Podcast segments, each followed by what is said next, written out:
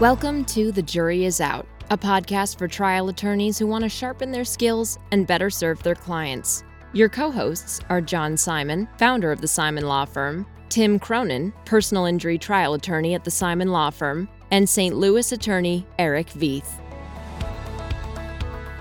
Welcome to another episode of The Jury Is Out. I'm Eric Veith. I'm John Simon. Today we're here with Javad Khazaeli. Hi, Javad. Hi, everyone. Javad, welcome. Thanks.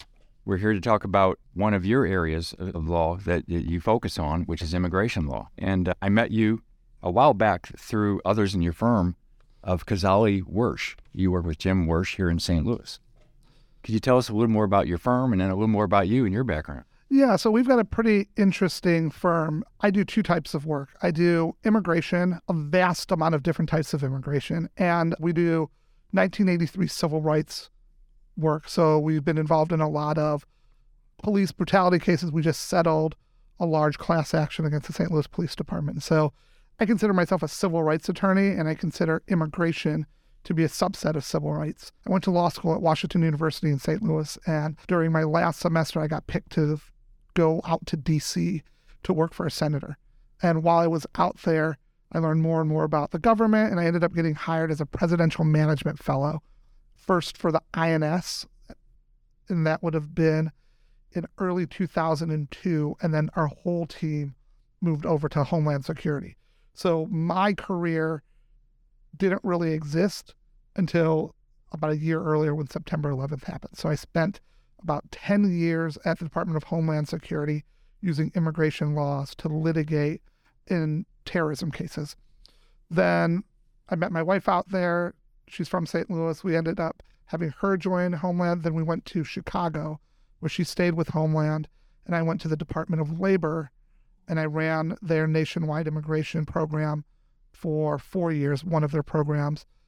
Then went to a small firm, came here in April of 14 and opened the firm.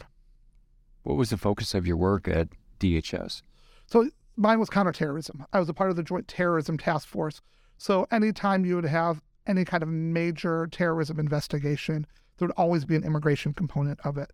I think the best way I heard anybody describe this was when you think about the Capone days, Capone didn't go down for racketeering. He went down on tax charges. Every terrorism case that's domestic has some kind of immigration component. Now, sometimes there would be cases which we'd call like capital T terrorism.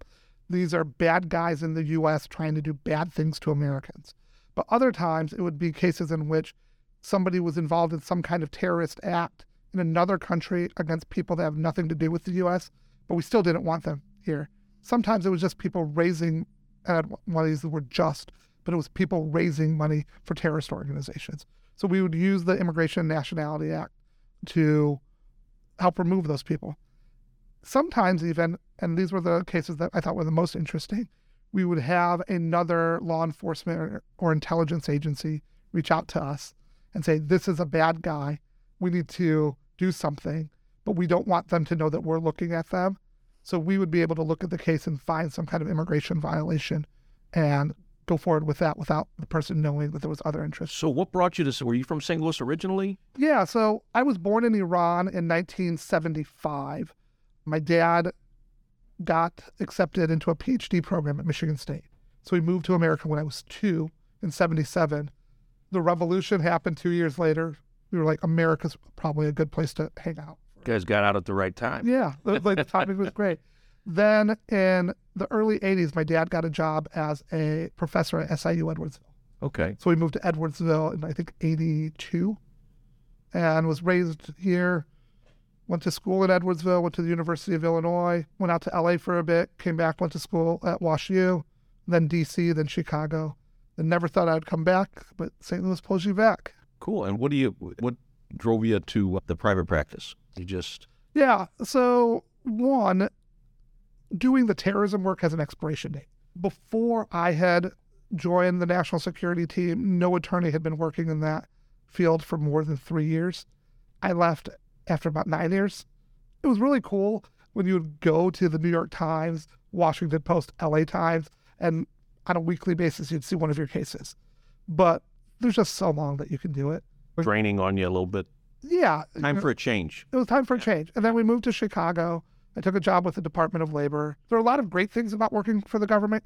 I was in court on a weekly basis, less than a, six months after I graduated from law school. That was great. Yeah, that's got- unusual. yeah, I got litigation skills. I'm trial by fire. That was Mhm. great. But one of the problems is that eventually you either have to leave the litigating role and move into a management position. And I didn't really want to do that. Or you get to a position where you have a boss above you who is so bad that they can never get promoted, but also not bad enough to get ever removed. So now you're just stuck under somebody. I think it's called the Peter principle about you move somebody to a position until they're so bad at it that they can't move. And I ended up working for some of those people, and it was just a time. We rise to the level of our incompetence or Correct. Correct. And that absolutely happened when I was in Chicago at the Department of Labor.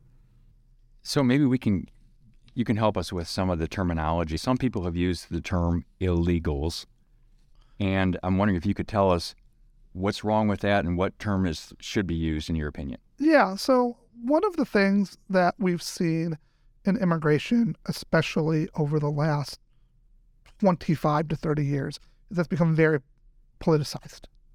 It has been used as a cudgel, and terminology is important. The term illegal immigrant, no, people aren't illegal. But if we want to label people because they may have broken a law, there's not a person that I deal with on a day to day basis who hasn't broken the law. Everybody who's listening to this podcast has broken some law. But we don't define people by that. It's specifically a term that has been used to dehumanize people. And it makes it a lot easier to do terrible things to people when you dehumanize them. Just this week, five, the term that I use are undocumented immigrants. Five undocumented people in Texas were assassinated and murdered in cold blood by another undocumented person.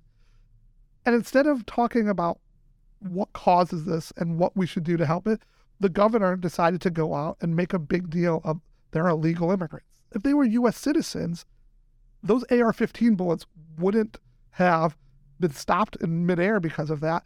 So using terms to dehumanize people just takes away from this. And I'm an advocate. And we, even if you're on the other side, as I was when I was a prosecutor for the government, we've got roles that we play in the court. And our jobs are to treat people humanely, go for justice. So when you use these dehumanizing terms, it's big. So I prefer the term undocumented.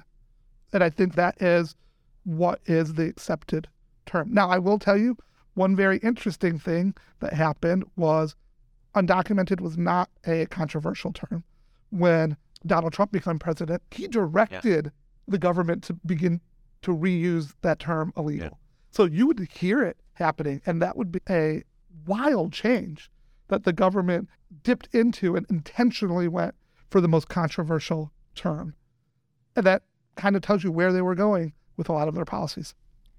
Tell us about the term violated their status and out of status. Tell us Yeah. those are used. So actually, let's talk about two other terms that people use. And these are, I'm a law nerd. Words matter, right? So the term that most people use when somebody is out of status and they're made to leave the country is the term deported. Deported is actually a term from the law from before 1996. The actual term now is called removal. All right. Deportation and removal in lay terms are basically the same thing, but they actually mean something different. The reason I bring that up is out of status versus undocumented means something different. So, out of status is somebody who came with a visa of some sort into the country legally and has done something to lose that status. Is what if it just runs out? Does that include that either? Expiration Okay. is somebody who's out of status. Yeah. You're here and you work when you're not allowed to. You're out of status. You're here. You break a law. You're out of status. Undocumented means that you entered the country without ever being inspected. So you came in here without any paperwork. You did not come into the country legally. And it really does make a big difference because there are parts of the immigration law that are racist. Whether they were intentionally racist or not, they are though. So here is the thing that we deal with the most. I'll give you two different scenarios. I have a French college student, gets a visa, comes into America. When they land at JFK, they're going to see an immigration officer. You guys have traveled across the country, across the world. You go to France, you hand them your passport. They're going to have an interaction with a person at the airport for about a minute. What are you doing here? Boom, boom, they stamp. That's considered an inspection. If that French person comes into America, overstays their visa, violates their visa, and then gets married to an American citizen, I can shoot straight towards getting them a green card because they were inspected. That one minute at the airport.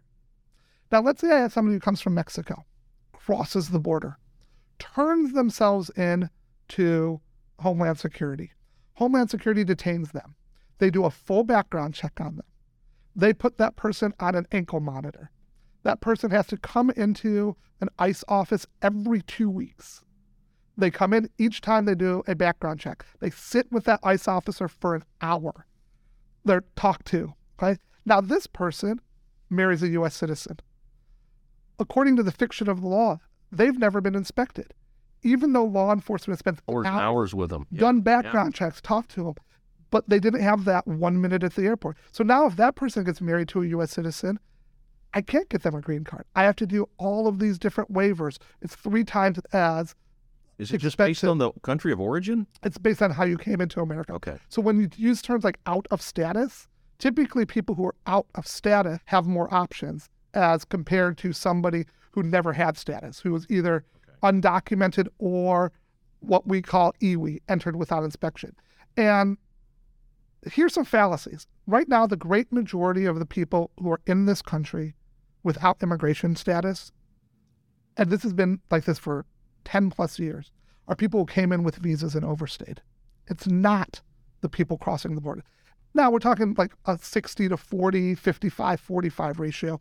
But I think most Americans think that the great majority of the people who are in this country without status are people who came across the border. The other thing, the largest groups of people that are like that are actually Chinese. It's not Mexican and The ones that Central, overstayed. that overstayed. It's not Mexicans, not Central Asians, Central Americans. So I think a lot of people perceive what's going on very incorrectly. The debate has changed over the decades. But would you like to summarize like how vastly things have changed since? So I would have everybody who's listening to this just do a Google search for Reagan Bush immigration debate. This was a debate in 1980. So we're talking 43 years ago between the scions of the Republican Party before Donald Trump. This is Governor Ronald Reagan versus Congressman and former CIA Director George H.W. Bush. And they're at a debate with the League of Women Voters in Texas. And a person in the crowd asks, and he uses the term, What would you do with the illegal problems we're facing? And the first person is George Bush, uh, President Bush, and he proceeds to talk about how we should not be vilifying these people. It breaks his heart to think that they're young, undocumented kids who might not be able to go to school and might not be able to get medical care, and that that he would make sure that they get free schooling, free medical, that they're treated the exact same way, that they're good. He even says these are good people. To an uproarious, res- uh, a huge response. He says some of Democratic convention. Right. and then Ronald Reagan comes in, and you expect, oh, Ronald Reagan to slam him on this. And Ronald Reagan goes even farther. He says, first, because of his focus on communism, he takes a pot shot at Cuba. And then he goes and says, you know what? These people have a problem down there. And that their problems that they're having are often caused by us. So we have an obligation to them. And then he says two things that just blow my mind we shouldn't be talking about building walls and fences. We should open the border, allow people to come freely back and forth, let them work, let them pay taxes. This is a position, to be clear, this is a position to the left of AOC's position. This is a position to the left of Bernie Sanders' position. The argument that you hear in immigration is that both sides have gotten extreme. And it's absolutely not true. The position of the right, especially since the Trump years, has gone so far to the right. And the Democrats have gone along. And their position, maybe what we would consider centrist now, is well to the right of what Ronald Reagan's position was. And you see this happening in America.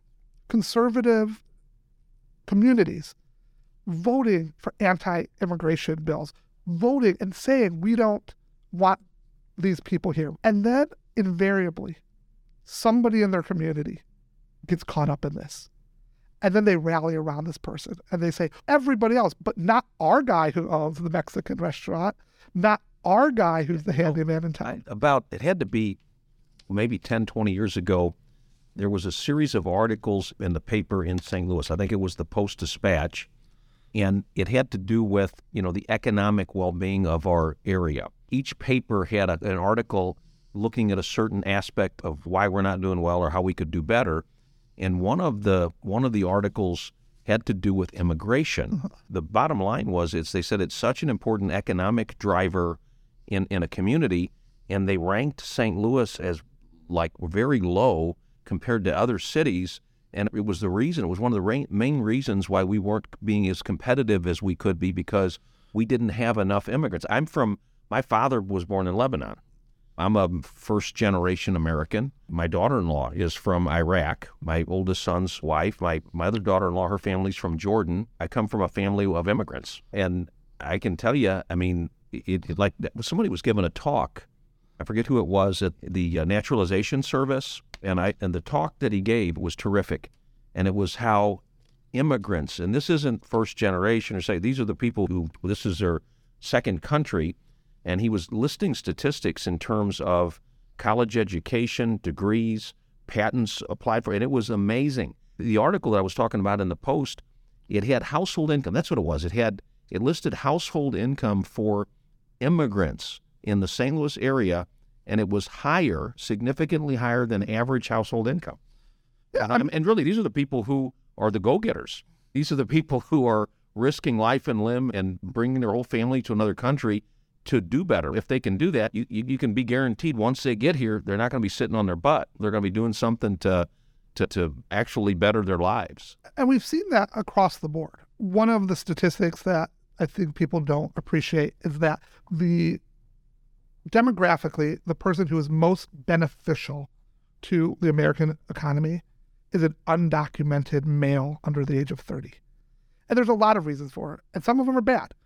Because they don't have proper documentation, they tend to be a, exploited more, get paid less, and work a lot. If we got rid of our undocumented population, you would see all grocery prices probably double. There would be no golf courses in America. Virtually, I can tell you if I went to almost every golf course in America and I went through who their grounds crews are, almost all major restaurants, we depend on immigrants. But then, yes, people who hustle to get here continue to hustle. If you go to the George W. Bush presidential website, he's got a bunch of statistics about immigrants, about misconceptions. Immigrants use the welfare system at a rate less than nat- natural mm-hmm. born Americans. One statistic that I always find that is used against immigrants is this statistic that Breitbart actually pushed out for a while that an undocumented immigrant commits crime at a rate two to three times as much as a documented immigrant does. Wow. That seems bad. Two to three times as much as a documented immigrant. But they never tell you about the other part of the statistic. That undocumented immigrant commits crime at a rate one half of what a natural born American does. So sitting in a room with me as an immigrant who was born across the country, it's you two white guys that were born here that I should be worried about robbing me. Because statistically, I'm like seven to eight times less likely to be a criminal than you guys. So before I leave, I'm going to check my wallet. I'm going to make sure that I'm cool. But nobody ever talks about that. You're just looking at one That's so- little window. How political this has become is always been nuts to If, if it's so beneficial for American business, why is it?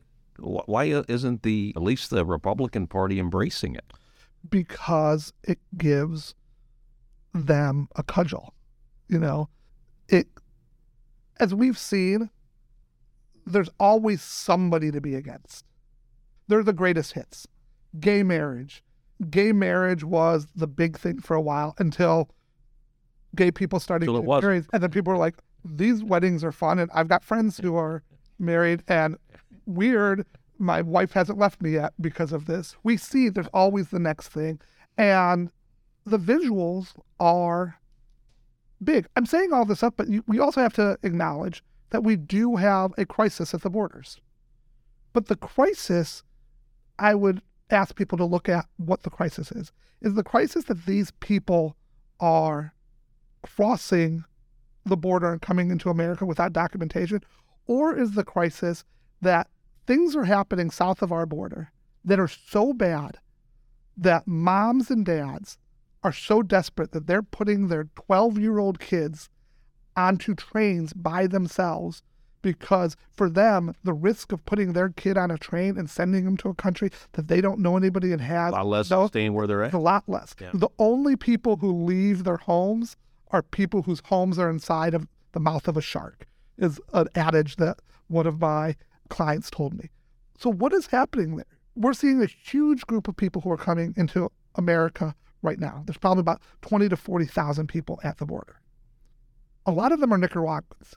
Well, Nicaragua just stripped citizenship from 222 opposition party members and kick them out of the country. When you see countries that are basically saying, if you're against the government, we're not just going to say bad things about you. We're going to jail you, strip your citizenship, Time to leave. yep, strip your family's citizenship, time to go, or something bad is going to happen. We should be focusing on that as much as we're focusing on the other stuff. Assume you're an attorney who knows nothing about immigration law. And, I assume that about myself on a day to day basis. No. Always, we're always learning, aren't and you say, okay, I'm going to go buy the book of statutes. Tell us about that. the immigration law and statutes of the United States are 2,500 pages long. They are the it's the second longest law in world history. The only law that is longer than Tax that is the U.S. tax code. I've had environmental attorneys argue with me that the Clean Water Act is longer, but that's because there are thousands of pages of like scientific reports added to the back of it. I'm talking about actual regulatory and statutory text. If you ever meet an immigration attorney that says they know it all, they don't. I've got very specific places that I work in. I do a lot of work with criminal cases. I do a lot of work with family based cases. I don't do a lot of business outside of Major League Baseball. I represent two Major League Baseball teams, but I have other attorneys who do this. One of the things that I've learned is that immigration law, though, bleeds into virtually every type of other law that there is. If you are a divorce attorney and you're dealing with a case in which somebody's undocumented, often there are things that can happen that a person can be protected under the Violence Against Women's Act if there's abuse. If you have a client who is a victim of a crime, often there could be things that we can do to legalize their status. Personal injury. I was actually just dealing with a case right now in which there's a big, we're talking about eight figure personal injury suit. And the victim was in the US legally, but had gone home and was coming back into the country for the trial. And something went wrong with his immigration. And he couldn't make it to his own trial, and his trial got kicked. If I had a client that I could make $10 million on that wasn't American, why wouldn't I be talking to an immigration attorney every single Right, time right, yeah. to make sure that they're doing sure things. things that are proper? Criminal cases, if you're pleading guilty to a violation, INA section 101A 43 has a list of about 25 aggravated felonies. But the word aggravated doesn't mean the same thing in the criminal context. Are you pleading your guy guilty to something that isn't that big a deal and is a good deal, but is now going to get that person removed from the country? There's a lot of overlap here. And the law is broken. Eric and I were talking about this a few days ago. There's an enormous typo in the immigration law that's actually changed criminal law in two states. To make this as basic as possible, if a person is convicted of a crime, a lot of exceptions case by case, but generally the idea was if you committed a felony, that's bad enough that you might face removal. If it's a misdemeanor, you usually get a one to two times two freebies, right? And in one part of the law, it says if the crime that you were convicted of has a maximum sentence of more than a year, then you can be in trouble. And if it doesn't have a sentence that's more than a year, you might not be in trouble. But in the second part of the law, I'm guessing this was some intern someplace messed it up.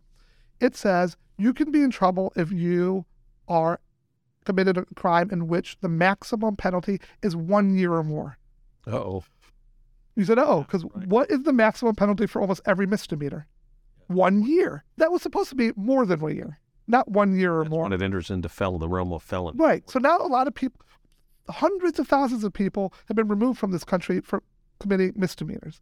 And we've known about this error for 20 some odd years. And we haven't done Discretionary or No. it's mandatory? so when we do immigration criminal stuff, we don't look at the facts of the case. It's all a math equation. So what's very interesting is two states, they've been waiting for Congress to fix this and they haven't, and two states that are politically very different have fixed this. California and Utah. In California and yeah, in California and Utah, statutorily they've changed the definition of a misdemeanor. And now the maximum penalty you can get in those two states, instead of being one year, is 364 days. And the only reason that you think that anybody cares about that one extra day, they did it because of immigration. Wow. So I guess they couldn't get the federal law changed, so they changed the state laws to to fix the federal problem. Yeah, and this is where we talk about the political cudgel. The majority of people in both parties agree that there should be immigration reform. We're talking about down to even the most conservative Republicans realize that this is broken. The whole Chamber of Commerce nationwide knows that our system isn't working. We've seen large inflation in America. When you drill down on it, it's because of two reasons. There's lots of reasons, but there are two real reasons that have been pushing this. Number one has been we've lost at least a million, if not close to 3 million people from our workforce because of COVID, either through death, long COVID, or people who just, I know people who are teachers who are just like, I'm not doing it anymore. People who are just like, I'm done. I don't want to be in this environment anymore.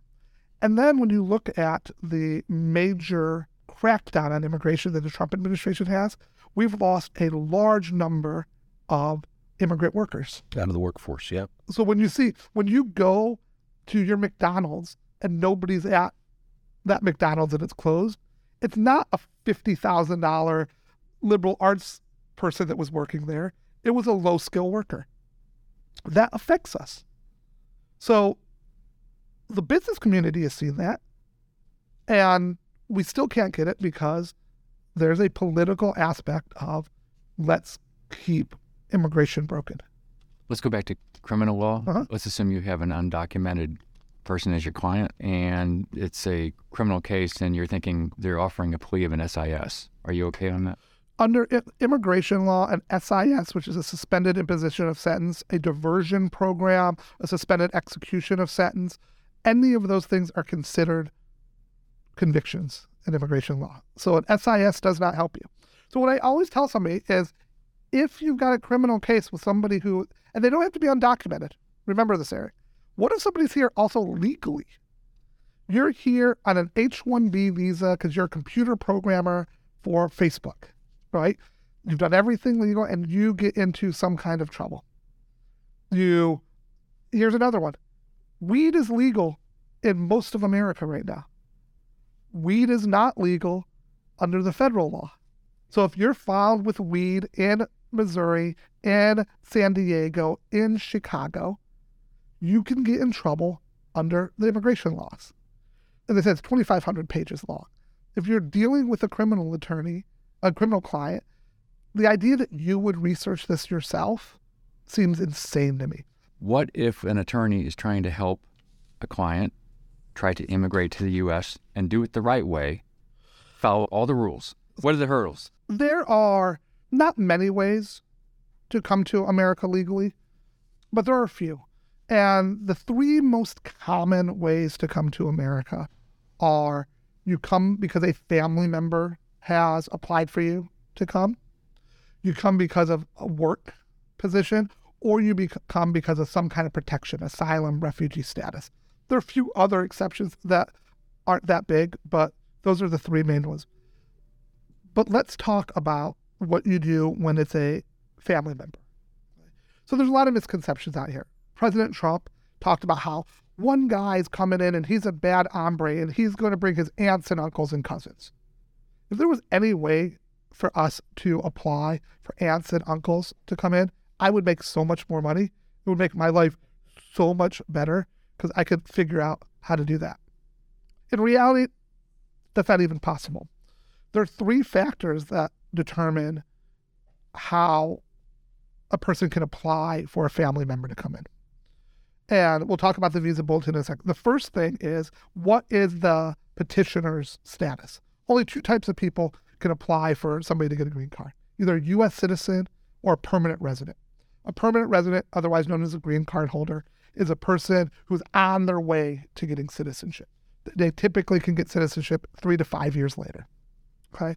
So, John, who do you think has more rights in the U.S., the citizen or the permanent resident? I would say the citizen. Right. So a citizen generally can get more people in. Citizens are allowed to apply for their parents. Permanent residents aren't. Citizens are allowed to apply for their siblings. Permanent residents aren't. And it's faster. The next thing that we talk about is how close the relationship is. Eric, do you think it would be quicker for me to bring my wife in or my 40 year old brother? I don't know. I'd go with the wife. The wife, right? Now, the closer you are to your nuclear family, there's less time for parents, spouses, and minor children. The third thing is what country you're from. Okay. There are four countries. Is that specifically? Very specifically. Okay. But every country has a certain number of people that can come in per year. So that number has been stagnant for years. So in the employment world, you're actually seeing that because of the number of Indian workers that we're bringing over. Their backlogs are in the decades to get over here. But so he, the four countries where it takes longer are mainland China, the Philippines, Mexico, and India. These are four large countries. What's, have, the, what's the rationale behind that? It's not a rationale. It's that the government has put a limit on the number of people, and they've had so many applicants for the years that have gone beyond that limit that it's just a backlog. So your three factors are what's the petitioner's relationship, relationship how closely related they are, and what country they're from. So when I hear people say, hey, we need to do it legally, I ask them how. So if you've got somebody, the fastest top of the line are I'm a U.S. citizen applying for my immediate relative, my unmarried child, or my spouse. That's our fastest. And that within the U.S. takes between a year and a, to a year and a half. Outside, if they're outside of the U.S., takes between a year and a half to three years. And that's with no backlog. That's just the processing time. But I ask people when they tell me, let's do it legally. Okay. So I'm pulling up right now the State Department's visa bulletin for May 2023. It'll pull up in a second. And I ask them, okay, what is reasonable? How long would you be willing to wait? So I, you go down, you'll see the definitions spouses and children of permanent residents, married sons and daughters. It's longer once you become 21 if you're a child the child means so under makes, 21. Makes sense. Yep. It's longer if you're married because you're going to be bring people with you. So I say, okay, in America, we care about family. Family is so important to us, right? So let's say I'm a U.S. citizen and I've got a daughter who is French. She's not married. So she would be a first priority, an unmarried son and daughter of a U.S. citizen. I want to do this legally in, we're doing this in May 2023. I'm looking at the chart right now.